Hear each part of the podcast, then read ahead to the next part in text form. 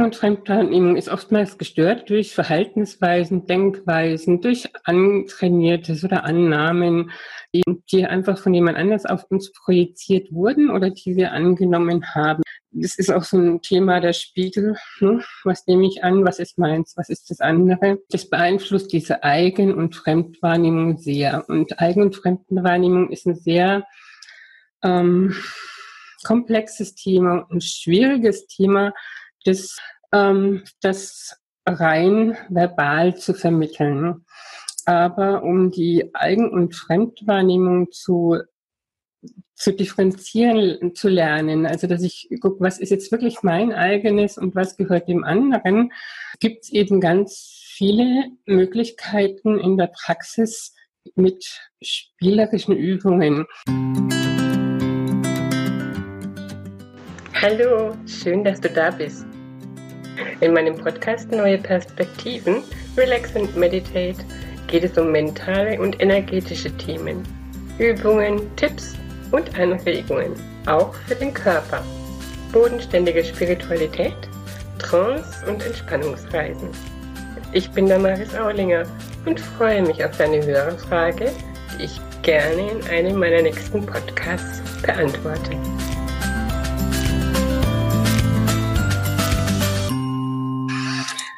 Zum Beispiel sind Partner, Eltern und Kinder einfach die besten Spiegel.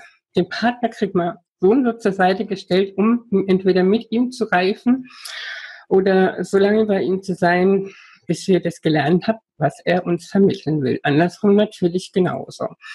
In der Partnerschaft ist es immer schwierig, wenn man jetzt nicht so den direkten Blick darauf hat, ähm, das zu sehen.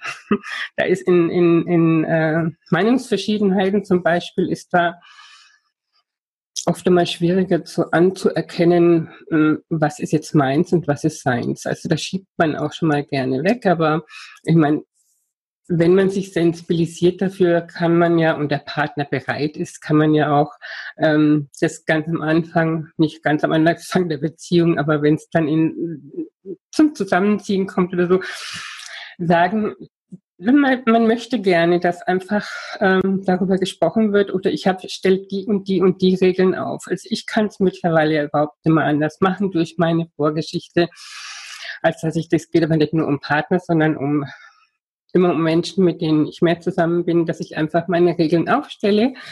Ob derjenige jetzt damit klarkommt oder nicht, muss man gucken, ob ich dann irgendwo einknicken kann. Aber ähm, dadurch, was ich erlebt habe, kann ich nicht anders.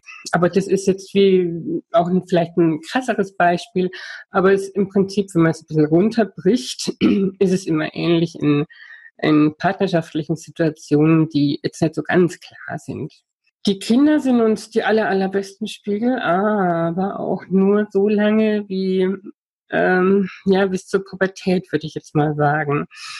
Weil dann ähm, leben sie ihr eigenes Ding oder wollen es leben oder sollten es leben dürfen, sagen wir mal so. Aber vorher, wenn sie noch relativ klein sind, da sind sie dem Ganzen einfach noch zu nah und noch nicht so ver, ver, vermenschlicht, hätte ich jetzt fast gesagt. ähm, da, da spiegeln die uns ständig, wirklich fast ständig irgendwelche Dinge, die ähm, wir lernen dürfen. Wir. Und das ist dann in dem Fall wirklich ausschließlich wir.